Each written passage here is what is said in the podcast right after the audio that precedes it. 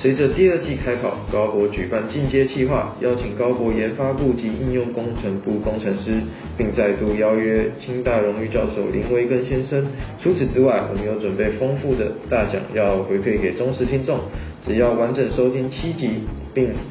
收集通关密语，就有机会获得 Beats 的无线耳机。另外，每集也加码要赠送出整箱的田中干面。最近随着行动网络的发展，四 G 的时代逐渐发展到五 G 的时代，手机也随之进化为五 G 的晶片。而五 G 晶片的功率是四 G 的五倍，但在相同的手机厚度与空间下，会造成更高的温度。因此，想请教林教授关于五 G 手机散热有什么样的建议？好，当然，我们就是要找一个更高 K 值的一个材料。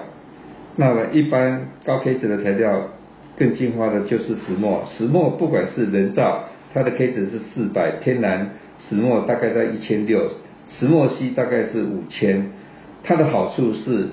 可以做到很薄，大概是四十个 micrometer，但是它的 K 值就是只能到最高到石墨烯，不过它成本是很贵的。那另外一个就是用超薄均衡板，目前可以做到零点二五。Millimeter 也就是两百五十个 micron，但是它的 K 值有时候可以高达高达到两两万到三万。目前已经有用石墨片加上超薄晶板来做解决的方案，但是如何让散热元件或成本降低，也是一个很重要的依秀。谢谢教授，相信经过教授的解说，听众们已经更了解关于五 G 手机的散热。节目一开始。有提到结束前会有彩蛋密语，事不宜迟，请教授帮我们揭晓。好的，我们这一集的通关密语是散热。欢迎仔细聆听后到脸书置顶贴文下方留下 Podcast 中的通关密语，并分享此贴文，我们将会在指定时间内抽出一名幸运儿，将赠送整箱的田中干拌面。